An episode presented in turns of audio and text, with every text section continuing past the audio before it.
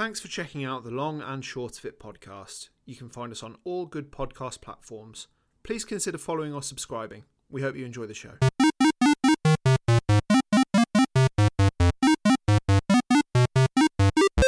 Hello, and welcome to the Long and Short of It, the podcast where we discuss each of the games on the Metacritic Top 100 list. My name's Dan, and I'm joined by. I'm Lawrence. Welcome to the podcast. Welcome to the podcast. Podcast. Podcast? May as well be a podcast. Uh, And uh, it is ghastly. one and all, welcome, welcome, welcome. Um, how are you doing today? Yes, I'm quite well. Uh, when we picked up the call earlier, I called you the Pied Piper. Don't know why I did that, um, but I've just decided that's your nickname for today. But yes, I'm quite well. How are you, Pied Piper? I am fine. Yes. Um, I don't know how to retort to that. So Exactly. yeah, you've stumped me. Taking you Yeah. off guard, haven't I? You have. Yeah. Well, there we are then. That's uh, that's the start of the episode.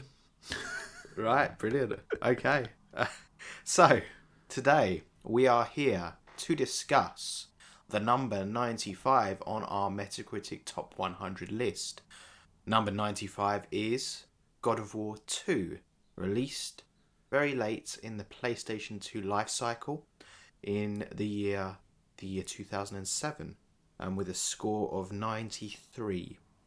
Um as we always do, do you have any history with God of War 2? No history. Um, it is only the. I mean, when when we talked about God of War One uh, for the PS2, which we actually recorded in November 2020, which I think doesn't seem like it was that long ago, to be honest with you. But One and a half years ago. Wow. I know it's mad, isn't it? But when we when we played that game, I, I mentioned that I'd played the the 2018 God of War a little bit a few years ago, but other than that, no. So I've now played the first God of War game for the podcast, a little bit of the the new God of War, uh, now God of War 2. But other than that, no. But I know you've got a, a bit more history with uh, with God of War 2, haven't you? Yes. Um, I've played and completed God of War 1, God of War 2, God of War 3, um, both PSP games, and God of War Ascension. And uh, the only one I haven't played, ironically enough, is uh, God of War 2018, which we started doing the list in early 2020, just before the old COVID. Um, and I thought to myself, wow, I've, I've waited this long. I've had this game for a long time, but I thought I've waited this long. I may as well wait until we get to the episode and experience it new there. So um, that episode is upcoming, of course. Um, so keep an eye out for that when it comes out. I can't remember when we're doing that. I Um, think it's going to be uh, a, a bit of time, isn't it? It's going to be a bit of time, but probably not the amount of time since we've done God of War One uh, between God of War One and Two. So yeah, a bit of time, but yeah. Just But you never keep your eyes know. Peeled. Yeah. Um. So yeah, I've completed God of War Two before. My first exposure to God of War Two, I remember it was Christmas and I'd just got an Xbox 360, and I was very excited because I had my new console. Um, I got a bunch of games to play on it. I was um, at the time pretty blown away by the visuals of the Xbox 360, and I uh, popped into my brother's room and saw that he was playing God of War 2 on the PS2, and I thought to myself, bloody hell, this game looks good for a PS2 game, and that was my first. Um, the first thing that struck me about God of War 2 was how good it looked at the time for a 2007 PS2 game, and it, it genuinely looked as good as many of those 360 games I was playing. Um, so yeah, I was very surprised when I first played it. This is a game that really pushes the PS2 to the absolute limit. Um, and yeah, that that was my first uh, exposure to it, and I, I went on to play and complete it on the PS3. As you know, there were um, remastered versions of God of War 1 and 2 and the PSP games released on the PS3. So I played it there. And I really quite enjoyed God of War 2. I thought it was a better game than God of War 1. I still think it's a better game than God of War 1. Um, yeah, so that's, I suppose, a uh, not really a bridged version of my history with God of War. Yeah, it, I, I remember when we discussed the um, the first game in 2020. You were saying that you've got quite a fond uh, fond place for God of War 2, and it's the game that you're more experienced with. So um, Yeah, I, I I, thought prefer that this this episode would probably be a bit more not suited to you because you enjoy the first one as well, but it's a game that you prefer over the original. Yeah, I think I think if you gave someone that hadn't played God of War um, either one or two, I think you'd be better served giving them two. I think they're going to have the more enjoyable experience. But obviously, that's open for debate. Maybe we'll get into it in the episode, and maybe um, listeners out there will have a different opinion, and that's okay. Um, so, where did you play uh, God of War two? Same as with this- uh, with God of War on the PS3. I uh, I don't have it on PS2, but I have the the, the digital version of the P. Is it the PS2 version on the PS3, or is it a specific PS3 version that I've got? It's a PS3 version, so it is a remaster of the PS2 game. That is Um, where I played so it. it does. Yeah, so it looks slightly better. Um, don't really know the technical ins and outs of it. I don't know the frame rate or anything. I I would I would guess sixty, but it may not be sixty. Um, but yeah, it does look slightly nicer than the PS2 game. But as I said, the PS2 game already looked really nice, so it's just a cleaner version of it. Um, okay, so we, we usually give a brief rundown of the plot. So would you like to do the honors? Yeah, so you play as Kratos again, who is the god of war, i.e., Ghost of Sparta, i.e., angry man with a red stripe on his head. So at the end of the first game, you destroy Ares, the god of war, and become the new god of war, I suppose. And the second game picks up where Kratos has kind of got a little bit mad with uh, with power, and he's trying to be um, who's the who's the goddess that's trying to keep him in check? Uh, Athena. Athena, yeah. So Athena's trying to kind of keep him under under a, not a tight leash, but just to control him a little bit. But he goes pretty crazy with power. Zeus decides that he isn't worthy of being the god of war, and he he kills Kratos. But then Gaia, who is this big thing, brings Kratos uh, back to life and tells him that it isn't his fate to die, and that he has to get his vengeance by killing Zeus and um, reclaiming his spot as the god of war. So that the game is effectively a journey of of Kratos coming out from the underworld and tr- going on a journey to, to track down Zeus and to kill him, whilst also also taking on, you know, various gods or various mythical beasts from the the Greek stories along the way. Would be my way of summing up God of War two. I will add a bit to that. Um, so, this game is all about the Titans and um, the gods of Olympus, and um, Kronos is the father of Zeus, and there was a prophecy that now this is all Greek mythology. Um, there was a prophecy that um, one of Kronos' children would um, grow up and commit patricide and kill Kronos. So uh, Kronos decided to eat all of his children, um, but Zeus was spared by the mother. I can't remember her name. Um, Jane.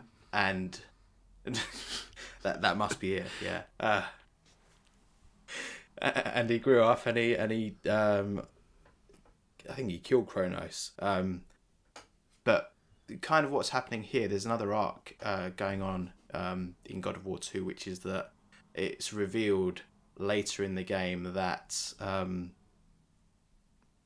that my my brain has gone. Kratos is also What's- a son of Zeus, isn't he? Yeah, yeah. Kratos is the is the son of, of Zeus, and he was prophesied, prophesied, something like that, to kill Zeus. And Zeus was trying to prevent this happening. So it's this idea of a cycle of um, children killing fathers. And if you know anything about Greek mytholo- mythology, history repeats itself, and that uh, the the cycles that we have, these cycles of vengeance, they just repeat and they repeat. Um, so Zeus killed his father. So Zeus's child will kill go on. Zeus. Yeah, and um, there there is uh, there's a bit of um, mythology that kind of coincides a bit with this, which is um, Agamemnon and Clytemnestra, um, and then Clytemnestra's daughter. Uh, I think it's I, I, I, did do classics, but um, I think it's Electra goes on to kill um, Clytemnestra. So it's this idea of um, a cycle repeating. I didn't really do that that little tangent justice there. Um, I've forgotten some of the details of the story, so that doesn't really help. But somewhere in there is is a truth. Um, if you want to go look it up, um, go do that. But yeah, so the, the, there is quite a lot of mythology that feeds into this game, and, and I think it's used quite well. And I think one of the biggest compliments I would pay God of War 2 is that it fits really nicely within that established mythology. It doesn't seem out of place, and they've obviously done their research. So that's a bit of a compliment for for the game there. Um, so what we what we what we also do is we go over the moment to moment gameplay. So what do you do as the player in this game? You effectively it's it's the same as God of War one, where it's like a an action, mostly action based um, platformer, but not too much emphasis on the platforming. But you control Kratos as he goes on his journey, trying to get to Zeus and regain his powers that were lost dur- during the uh, the intro to the game, where he takes on um, what's the the big the big guy that you, you face at the start of the game. Oh, uh, the Colossus of Rhodes. Yeah, the Colossus of Rhodes. So uh, Kratos loses his power fighting the Colossus of Rhodes and then is, is killed by Zeus. So you're on this journey to, to get to Zeus, but also regain your powers. And really, this game is is heavily emphasized on the boss fights. Um, the, the the moment to moment gameplay is all right, but it is all about the the characters and the boss fights in this game and the brutal ways that, that Kratos kills them.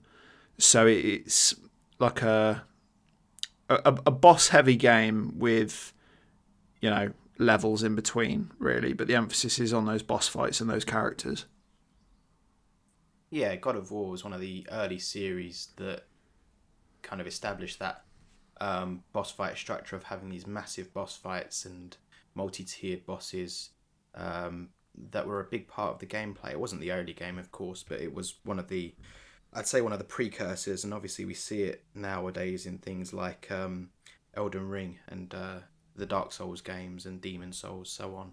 Um, so, what's changed? I thought this would be an interesting question, and it's one that we don't often do. We we have covered quite a few sequels um, in the list. So what's changed from God of War One to God of War Two? is in gameplay It could be anything.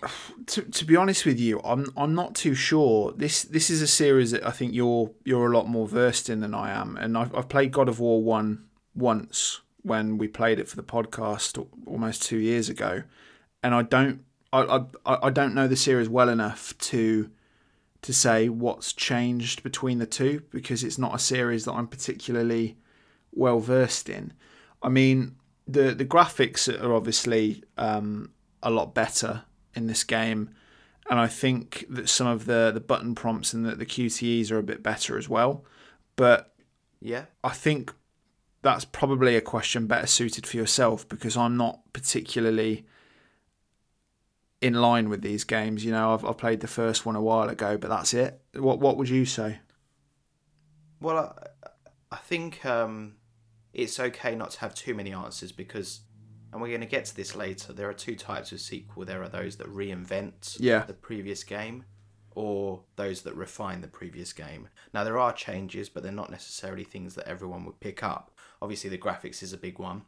Um, you're right as well about the quick time events. Um, one of the things I noticed is that the camera is a lot more versatile this this time around. So it doesn't get in your way as much. You won't be fighting enemies off screen, which you sometimes would do in the previous game. Yeah, Um, I feel like it's a really good camera. The only time I had issues with the camera um, was sometimes with depth perception. um, especially when platforming. Sometimes you'd make a Yes, definitely. you were, you were going to make it. A, ma- a majority of my up- deaths in this game came from jumping off platforms that I either thought I had more space on, or I thought, oh, there's something twinkling over there that means that I should like grip to it, like uh, like uh, what's the word? Like Use the grapple. yeah, use the grapple on, and then it turns out I couldn't. I just jumped to my death, and I found those bits very frustrating. Um, yeah, But the camera, There's I think, definitely an issue- is, is improved. yeah, it's a bit more robust and and and also it. I think sometimes games don't get enough credit for this, but it does a really nice job of framing the action, and it's also quite cinematic in that there are some amazing uh, set pieces and amazing scenes within this game, and sometimes the camera will pull back out and you'll see a really long distance shot. A great example of that is when you're running along the chains um, to the horses within the Temple of the Fates, and then it zooms right in on Kratos running, running along this chain. Um, it's a smart camera, and it's a game that if you were watching someone else play, I think you could still enjoy it because it's really well directed. I'd say, See, which you don't often say about a game. Well, it's funny that you mentioned that because I was thinking about it yesterday. Um, because I, I got to, I mentioned to you yesterday, I got to the the Sisters of Fate um, before it got too frustrating and I ran out of time to complete the game.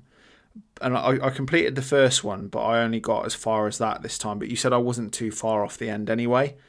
no, you weren't. and I did watch the um the final final few hours of ga- of gameplay and the bosses and stuff. And as I was watching it, because I, I I don't mind this game, I think it's okay, but it very much struck me as a game that I would prefer to watch someone play rather than play it myself. And it's really rare that I say that about games, but that was the feeling that I had. So it's funny that you should mention that just then because that's exactly how I felt yesterday. Yeah, there's there's this kind of director's curator's hand over everything, and I think it's a lot more nicely paced. But we'll, we'll get into that anyway. Um, but so that the camera has improved. Um, you've got the grapple this time around, so there are some nice um, gameplay moments with the grapple. Um, you've also got uh, Icarus's wings, which Yeah. oh no, is it is is yeah no that's It is right. Icarus, yeah. Icarus's Flew too close to the sun. And um, yeah, and Kratos tears them off and attaches them to himself, and it means that you've not only got a double jump, you've also got this kind of gliding motion that you can use. And what I like about God of War 2 is that it does take advantage of these new features. So there there is stuff around the grapple, there is stuff around the wings. Um, also, what's massively impressive, again, given the time that this was released on the console that it was released, um, is just the scale of things. Some of the stuff, uh, especially at the time, I mean, that opening with the Colossus of Rhodes, which was um, a real life thing, and uh, obviously that we don't have photos or anything like that, but there are drawings of what the Colossus of Rhodes looked like. I think it was one of the original wonders of the world, the Colossus of Rhodes. So um, it's really interesting to see it here. But that entire fight with the Colossus of Rhodes is just everything ramped up to 11 and then you're fighting the colossus and then you go inside the colossus and then you eventually take it down i thought it was a really impressive um, opening for a game. Um, so the scale is really blown open in this game. Um, okay so let's talk about the gameplay. Do you have a favorite move? Yeah, I can't remember what it's called, but the um the one where Kratos starts smashing his hands into the floor and like the the meteors and stuff come out and damage everyone around you. yeah i know you mean. Oh, do, do you know what it's called? um, i can't remember off the top of my head But yeah, I, I like that one a lot. That was quite satisfying, and it, it, it was a big big um big help in some of the boss fights. So I'd say that was probably a standout for me. What about you? Yeah, I like that. That was cool. I used that quite a bit. I also liked the um, using the. It's not Medusa's head, but it's you know what I mean. The one that freezes, make turns Yeah. people to stone. Um, so, is it Euryale? I think it might be. Um, but yeah, so so using that head to turn enemies into stone, and, and what's what's interesting is it, it doesn't really you, at most size enemies you can use it on. Even the very big enemies you can freeze them and then destroy them after turning them into stone. Yeah. the difference is it takes a bit longer to turn them into stone. Whereas in most games there would be this this logic defying thing where it wouldn't work on certain enemies but it does work here which is nice. Um, i think the, the the the nicest addition which did carry over into god of war 3 was icarus's wings. And although the depth perception wasn't perfect i think it adds a lot to the game. And it actually improves platforming in that if you mistime your double jump in the first game. That's it you're dead. Whereas here you can kind of redirect a bit and use the uh, the wings to glide especially if the platform's a bit further away. Um, so i think it was a sensible addition that kind of feels a bit like a no-brainer and, and, and i think going back to god of war 1 without that would feel feel odd so i think that's the a perfect example of something that was very very beneficial to the game Yeah. Okay. Um. So, really, the conceit of this game is that whereas God of War One, you were obviously looking to overthrow Ares. In God of War Two, you're looking to manipulate time, and you're looking to use the Sisters of Fate and um, basically time itself to revert time back to when Zeus Yeah. tried to kill you. Um, so th- the biggest setting is obviously the island of the Fates, and uh, along the way there you've got um, one of the titans inside the ice caves where you also meet Prometheus. I can't think what that titan is called. Um, there are quite a few titans in this game, um, and then you've got the island itself, and I think the island is a really cool setting that to me trumps what God of War 1 did.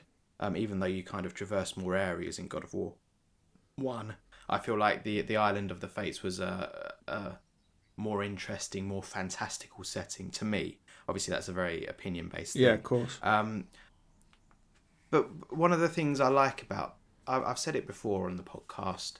I like it when games have you do something. You'll be in an area and you'll you'll be taken off on a route, and maybe you'll be on that route for half an hour, and then you'll find yourself back at the area before, but not in a not in a kind of um, sometimes games use it to pad things out as a retread.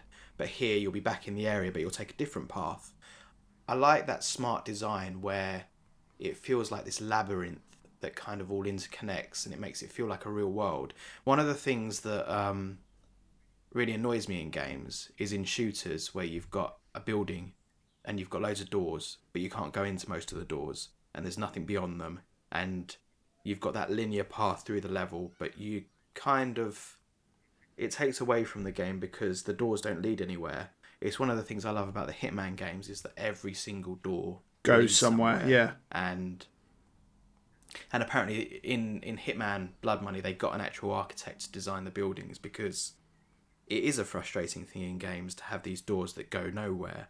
Um, in God of War Two, nothing goes nowhere. It all kind of weaves around itself, and it creates this living space because it's all well and good having this um, linear adventure that goes on and on and on and takes you to different places. But what this labyrinthine style level design does is it really creates a, a believable place. And I appreciate it when games do that. Um, so I was quite happy they were doing it here. And something will happen. So you'll you'll do something. You'll you'll complete a puzzle, and it will shift the way that a certain thing is, and you can access a new thing from that. I just think that's smart design, and it reminds me very much of Zelda. And obviously, the God of War games have been compared very heavily to Zelda, and you can kind of see why. Um, one of the other things I think it does well is quiet time, which I really feel like the first game was lacking. Um, in the first game, you go from fight to fight to fight, maybe a puzzle thrown in there, and then more fighting. Here, I kind of alluded to it earlier with the chain. You have time to breathe in between doing things, and again, you get to soak in this really quite impressive um, world which is built from mythology and lore, and you've got these incredible vistas at times, and you get to just breathe them in, soak them in. Um, I think quiet time is really important in games, and I feel like it really lends itself here to the game, and really, to me, takes it a step above its predecessor. Um, so, are there anything? Is there anything from a settings and design standpoint? I've just given you mine, I suppose. So, anything that stands out to you? Well, I'm not sure why, but I personally I prefer God of War One, and I don't remember a whole lot of it because it you know I've slept since 2020, but there were a lot of parts of that game that I found frustrating, like turning that the, the rings in that room around to try and get everything to line up, and uh, there was the water in the middle. Do you know the bit I'm talking about in the original game? Um, that big no. room where you move the walls around to gain access to the other doors. Big part of the, I, the I end game. vaguely remember. But um, yeah, like that stuff I didn't find fun, and I agree with you that quiet time is important in games. But I think with this one, I felt like I wanted less quiet time because of the kind of game that it is. And I know in God of War 2018 there is a lot of quiet time, and I think because that game is a lot newer, I'll have more patience for it. But with this, I just kind of wanted to smash through it, but I wasn't able to do that. And I think that's the reason why I preferred the first game a lot more. Maybe it's because I'm impatient with older games now. I think it's also maybe a bit under the parameters that you were playing it. Um, because I, I think we, we gave ourselves a bit more time to play God of War 1, didn't we? Yes. Whereas I think we were both kind of up against it with God of War 2. So there was an element of um, wanting to slash finish it, get as far as we can. Um, maybe maybe there's an element of that. I don't know, but I, I do remember you. I don't know if you remember this. You, you will remember it when I remind you of it. But um, the underworld in Oh yeah, I God of War hated 1 that bit. Climbing those spiked areas. Yeah, that was the most yeah. frustrating thing. Yeah. It's, it's, it's stuff like that. I mean, I, I do think. Oh, I do know the bit you're talking about now. You're talking about um, the temple on top of the Titan's back. Yeah, I And think then, that's yeah, it. shifting the massive room. Yeah, yeah, that's cool. I like that, and, and I suppose that's why I liked those parts of God of War Two that expanded that stuff, those puzzles that encompassed a whole, not just um, room but a temple basically.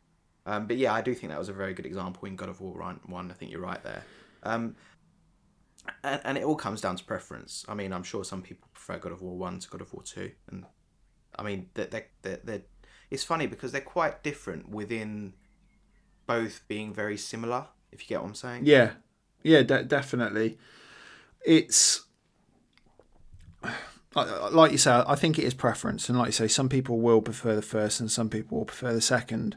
And from what I played, and with the parameters of recording this podcast, I preferred the first one. Maybe it's because we had a bit more time. Yeah. Like you say, I don't know, but I think the first game's more challenging as well. I think um, the second game's a bit easier. But saying that, the first game is more challenging, but I felt the boss, some of the bosses in this game were more memorable. Which, as I said, I think that the the God of War games are all about the bosses. So Yeah. it's it's kind of a, a two sided coin because there are good parts to both of them, obviously. But I think I just prefer the gameplay to the first one and the speed of it over everything else. That's fair enough. I mean, again, pa- different pacing will suit different people. Yeah, of course.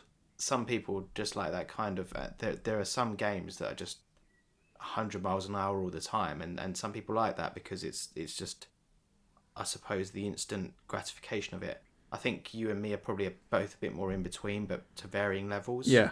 Um, whereas some people don't like any kind of fighting, and they'd rather just play something else, which is fine as well. Well, I, I Um, remember mentioning in, in in the first game when we recorded that episode that playing God of War One made me really crave to go back to ancient Greece in Assassin's Creed Odyssey. I didn't feel Yeah. that at all this this time round, and I, I don't know. yeah, it's, it's such a different game. Yeah, it is. It is. So I, I don't know what that says about the game or about me, but I thought it was interesting to note. Yeah. I think I think,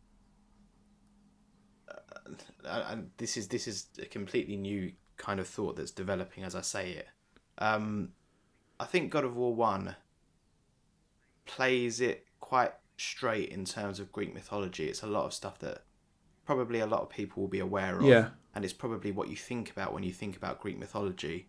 And I think, to me, that's also kind of what Assassin's Creed Odyssey does. Whereas God of War 2 goes a bit off into a direction that probably people aren't as familiar with, um, with the, the fates. Uh, It's quite specific, and I think it gives it a bit more leeway to be a bit more creative with it. I mean, the Island of the Fates doesn't feel grounded in mythology, but also doesn't feel grounded in reality. It feels completely fantastical, and uh, that's why I like it. But I can also see why, I, I suppose, the more pure Greek style game that the first uh, one is could appeal to people. I mean, I don't know if that's right. It was just me spitballing, really. Yeah, like like we say, it's different for different people, isn't it? Um, and like I say, th- th- this doesn't make it not a fun game. Um, and I didn't dislike it. I think I'm just weird. No, I don't. I don't think it is that Oh. I think when when games are so close in gameplay, it, it, all comes down to the settings and the story that the game tells. And if, if one appeals to you more than another, that's that's perfectly understandable. I think. Um. So, did anything strike you from an audio visual standpoint? Is anything that you want to draw attention to or give mad props to? Um, nothing that stands out, I don't think. Which again is quite rare because usually there's something that I would mention, but the the graphics have definitely improved since God of War One. But I think because I didn't play this at the time, I don't have the same opinion as you. Whereas like, oh, it, it, it was a really good looking game for its for its time for the console that it came out on. Um, it, it it didn't look bad, but I was very aware that I was playing a PS2 game. Yeah. Is what Yeah, I'd say probably. I mean, I could see the leap from God of War one to two, but yeah, it doesn't it doesn't strike as much as it did back then. But it was very very striking then, and I kind of had a very unique perspective of it because course, it did legitimately look a lot better than other PS2 games. some early, well, some some early 360 and PS3 games even. I think because the art style is very strong, and I think that's what they've got very very. You right, still get that, artwork you know, here. You know, for the last gen as well, though, you think about um, Heavy Rain when that came out. There are elements of Heavy Rain that looked better than some early PS4 games, you know. And same Yeah, with MGS3. We mentioned MGS3. MGS3 looks like it could have been on the PS4. Yeah. Yeah. Oh, you mean uh, MGS? Oh, sorry, yeah, MGS4, not MGS3. Yeah, definitely agree. I mean, uh, yeah, MGS4 is a great example of that. Um, and and audio, you've got um, you've got the same. I mean, the soundtrack is very similar to the first. Yeah. One, so if you liked it there, you'll like it here. It's very, it's very, it's, it's orchestral. It's got the the vocals as well that that feed into it. Um, this game's got good voice acting. One thing um, I do like is that Kratos is actually a bit more characterized here. There is there are a few more layers to Kratos. There's a very nice scene where he sees his wife. It's not his actual wife. It's it's an illusion Yes. created by Gaia, and um, Tells him to keep going, doesn't she? He says that he's sorry. Yeah, and he, he says that he's sorry, and he says, "Can you ever forgive me?" But obviously, it's still the same voice actor that does Kratos after all these years in in the new God of War games too, and he's a very good voice actor, and the weight that he gives those lines within those lines, there's it, it says a thousand words, so you don't necessarily have to have the most developed script, but with a good voice actor, you can you can do it all. Um, so I think there are some nice touching moments in there.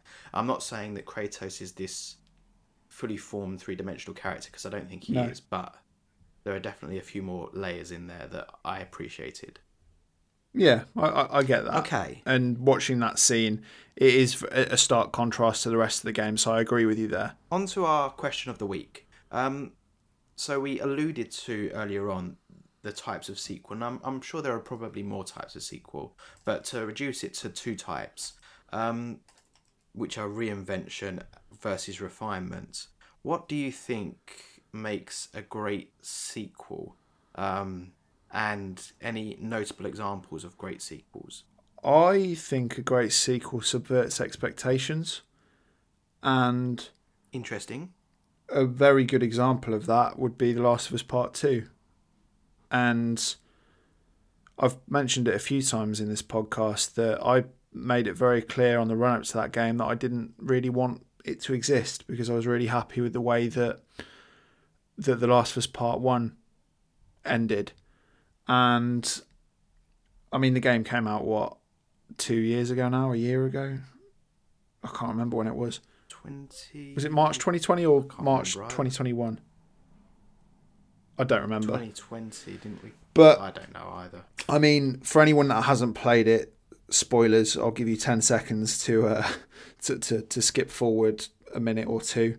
Um, but I think Hopefully. it, it, it subverts the expectations and the fact that spoilers incoming in five, four, three, two, one, that they killed Joel off was was massive, and the amount of backlash that you saw against the game when it came out was huge.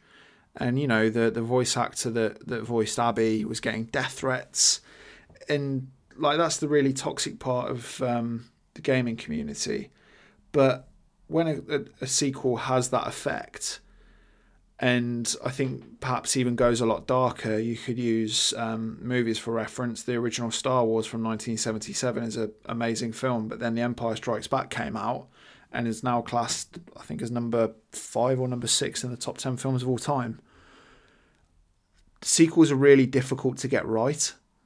Like, really difficult to get right, particularly if the first game has been or- film or whatever has been standout. And I think that we'll see how God of War Ragnarok sizes up to God of War 2018 when that releases. But my, my main example for that question would be The Last of Us Part 2. That was the game that immediately came to came to the front of my mind when you asked me that. Um, but another one, even though it's from a very different genre, is The Sims 2 against The Sims 1. The Sims were massively successful in a huge game series, but The Sims 2 really, really refined what The Sims 1 did well and then built on it. And in my opinion, The Sims 2 is probably one of the best games in that franchise over The Sims 3 and 4. Um, but yeah, and maybe Pokemon Gold, uh, Pokemon Gen 2 and Pokemon Gen 1. You know, it's, it's refinement. So those would be my examples. What would you say? Yeah. Um, I think the reinvention doesn't have to be gameplay wise because I wouldn't say that The Last of Us 2 reinvents the gameplay No. from Last of Us It's the same. I think it refines the gameplay of The Last of Us 1. But yeah, you're right. From a from a plot structural standpoint, it does reinvent it. And it's not only the fact that I'm sure spoilers again, five, four, three, two, one. Um, Joel is killed off. It's not just the fact that Joel is killed off, it's the fact that you get to play as Abby and that you play as Abby for half the game. And not only do you play as Abby, for anyone that I suppose reacted the way that the, the developers intended, uh, you sympathise with Abby, and it creates this very interesting dichotomy within the player. Um, I think a great example of um, subverting expectations is a bit of an interesting one that we've already covered in this list. Uh, one of my favourite games ever, possibly my favourite, Majora's Mask. Complete, literal, at times, subversion of everything that Ocarina of Time is, and creates this wonderfully dark um, sequel that really goes places that not many games go to. Um, and for me, that wasn't just a sequel that. Again, this is personal opinion. This is that wasn't just a sequel that uh, equaled the predecessor. But surpassed, it, yeah. And uh, so, so I think I think you. I'm, I'm glad you said that, and I think you're on something there. Um, what about something like Metal Gear Solid Two? I mean, how would you define that? Well, that game also subverts expectations, but in a very different way. And I've made no, you know, no secret of the fact that I don't really like MGS2, even though I know for a really large percentage of people that are Metal Gear fans that MGS2 is possibly their favourite game in the series. I don't understand that because I don't think it's very good. I don't like the story and I don't like the setting. But if that percentage of people really like that game, and that was an incredibly highly anticipated sequel when it came out in 2001 or 2002. You know, that, there's got to be something there, you know? So, obviously, MGS2 kind of reinvented the series to some extent, but I think that's only because there was now a lot more that that uh, Kojima Productions were able to do in terms of the technology, and they weren't as limited as they were on the PS1 in '98. Okay, so so to flip the the question on its head, can you think of any really good examples of refinement? Yeah, maybe maybe the original Assassin's Creed to Assassin's Assassin's Creed Two. Because yeah, that's a good example. Yeah, I, I, the, the original Assassin's Creed is really hard to go back and play now um, when that very flawed came out in 2006, 2007, it was massive. It was amazing. But going back to play that now is really difficult. But I think Assassin's Creed 2, which is probably classed as one of the best games in the series, really did a lot to to, to improve what Assassin's Creed 1 started the fundamental yeah Assassin's Creed. Definitely. So that will probably put them into a game that you actually wanted to play. Yeah, exactly. You get to a point in Assassin's Creed One, and you're like, oh, I've got to this bit now. I don't want to play it again. It's the same. Yeah. I, I, get the same with MGS2. Whenever I get to the bit where you've got to drag Emma around, there are always games where you get to a point you're like, oh, when, when I think of replaying certain games, I think, do I want to do that bit again? And Assassin's Creed had that when you have to start doing the assassinations and you don't really get given any information on where the targets are. You just get given a vague area, and that puts me off playing it. Whereas Assassin's Creed, I think, did away with that and made it a lot more user friendly by doing so. Yeah, I think that's a good example. Okay, I think that's. Uh, I mean, with our questions of the week, we always kind of ex- expand upon the ideas that we present in different episodes. So hopefully, by the time we finish doing the hundred or so games, we'll have covered quite a few areas of gaming. But yeah, it's just nice to discuss sequels and uh, different styles. Okay, on to our wrap up. Does God of War 2 deserve its place on the list? And it is number 95. Yeah, I'd say that it deserves its place over uh, God of War 1, even though I preferred God of War 1. I can see why God of War 2 is here and why people would think that it is a lot better than the first. Um, not necessarily my favourite that we've played so far, but it wasn't bad. So I'd say yes, it does deserve its, its spot. I can't remember where the original God of War is on the list, but I, no doubt it's higher. Yeah, a lot higher. I think probably around 60. Yeah, that sounds about right. Um, so maybe God of War 2 should be there and God of War 1 should be further back. But again, that, that leads into the whole thing of this game came out and was the first in its thing, so therefore it got all the high scores, and then the sequel came along and didn't, you know, didn't surpass it in terms of the reviews. So that's why that is as it is. But yeah, I'd, I'd say it's good and it deserves its place. What would you say? Yeah, we've had and because we've we've played another game within this genre very recently, which is um, Ninja Gaiden Black, and I think God of War Two, if memory recalls, is the fourth game of this style um, that we've played. Devil May Cry, God of War One, yeah, Ninja Gaiden Black, and then God of War Two. Is, is there any other? I can't think of any. No, I don't think there are that are of this Yeah, so so we've played the four games, and of those four games, I don't know what I said in the original God of War episode actually, but if I were to pick two of those games to be on the list, it would be God of War Two and Ninja Gaiden Black, and I would kick the other two off, which I know that fans of Devil May Cry will be probably screaming right now, but um, I would kick the other two off and I'd leave God of War 2, Ninja Gaiden Black because I think they're the best examples of it.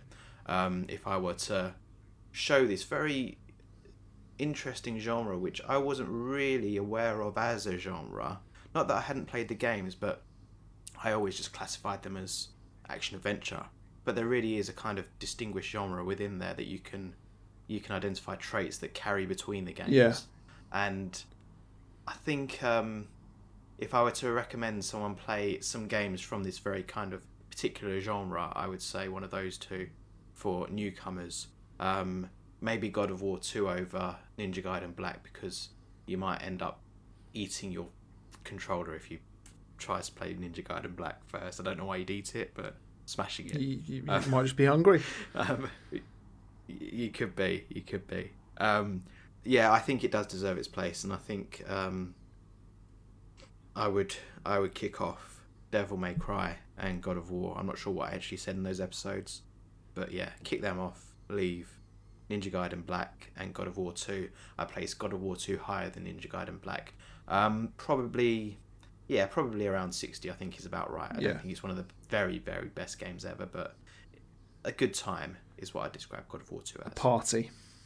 Um, okay, so let's uh, wrap things up. And what have we got coming up on the list in two weeks' time? In two weeks' time, we are going back to a Bethesda game. We're doing Skyrim, which is the follow up to Oblivion, which we did a while ago. So this one's been coming for a while, and I've been quite keen to get back to this one. Um, and we both got this game not long after it came out when we were in our first year of uni. And yeah, it's and I never played it for about you 7 didn't. years.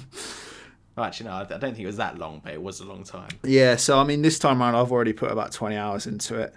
Um, so it should be a good conversation. It's a game that I've got quite a lot of experience with, you less so. But I know that you've played a bit of it in the past. Yeah. So that will be coming in two weeks' time. Um, but yeah, if in the meantime you want to get in touch with us, you can get in touch via social media. We're the Long and Short of It podcast. You can email us at long and short of it podcast at hotmail.com. We're on Twitter, Facebook, Instagram. Um, and yeah, if you enjoy these episodes, please share with a friend, like, favourite, rate us on your preferred listening instrument. No, that's not the right term, is it? Device. Device, listening facilitator.